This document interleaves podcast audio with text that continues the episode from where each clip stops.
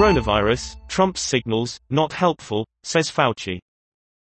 The top U.S. disease researcher was speaking after the president shared a video making unproven claims.